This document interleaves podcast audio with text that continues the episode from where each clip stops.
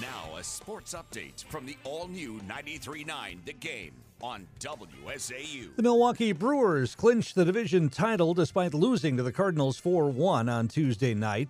Carlos Santana drove in the only run for Milwaukee, but they still clinched after the Cubs lost.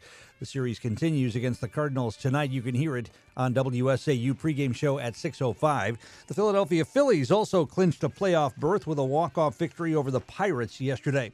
The Baltimore Orioles mourning the loss of Hall of Fame third baseman Brooks Robinson, dying at the age of 86. The club and his family issued a joint statement saying Robinson will continue to leave a lasting impact on the club, the community, and the sport of baseball.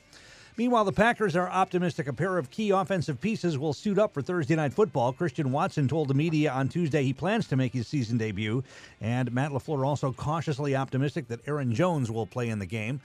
LaFleur met with reporters yesterday and talked about the amount of penalties the Packers have been dealing with. The things you would like to definitely see get cleaned up are just the lack of focus and concentration penalties. You know, we can't have guys jumping off sides or, or false starting. Certainly, the post snap penalties are, are a problem. That's something that, you know, we don't stand for. And just we can do a better job of helping each other out by just communicating out there.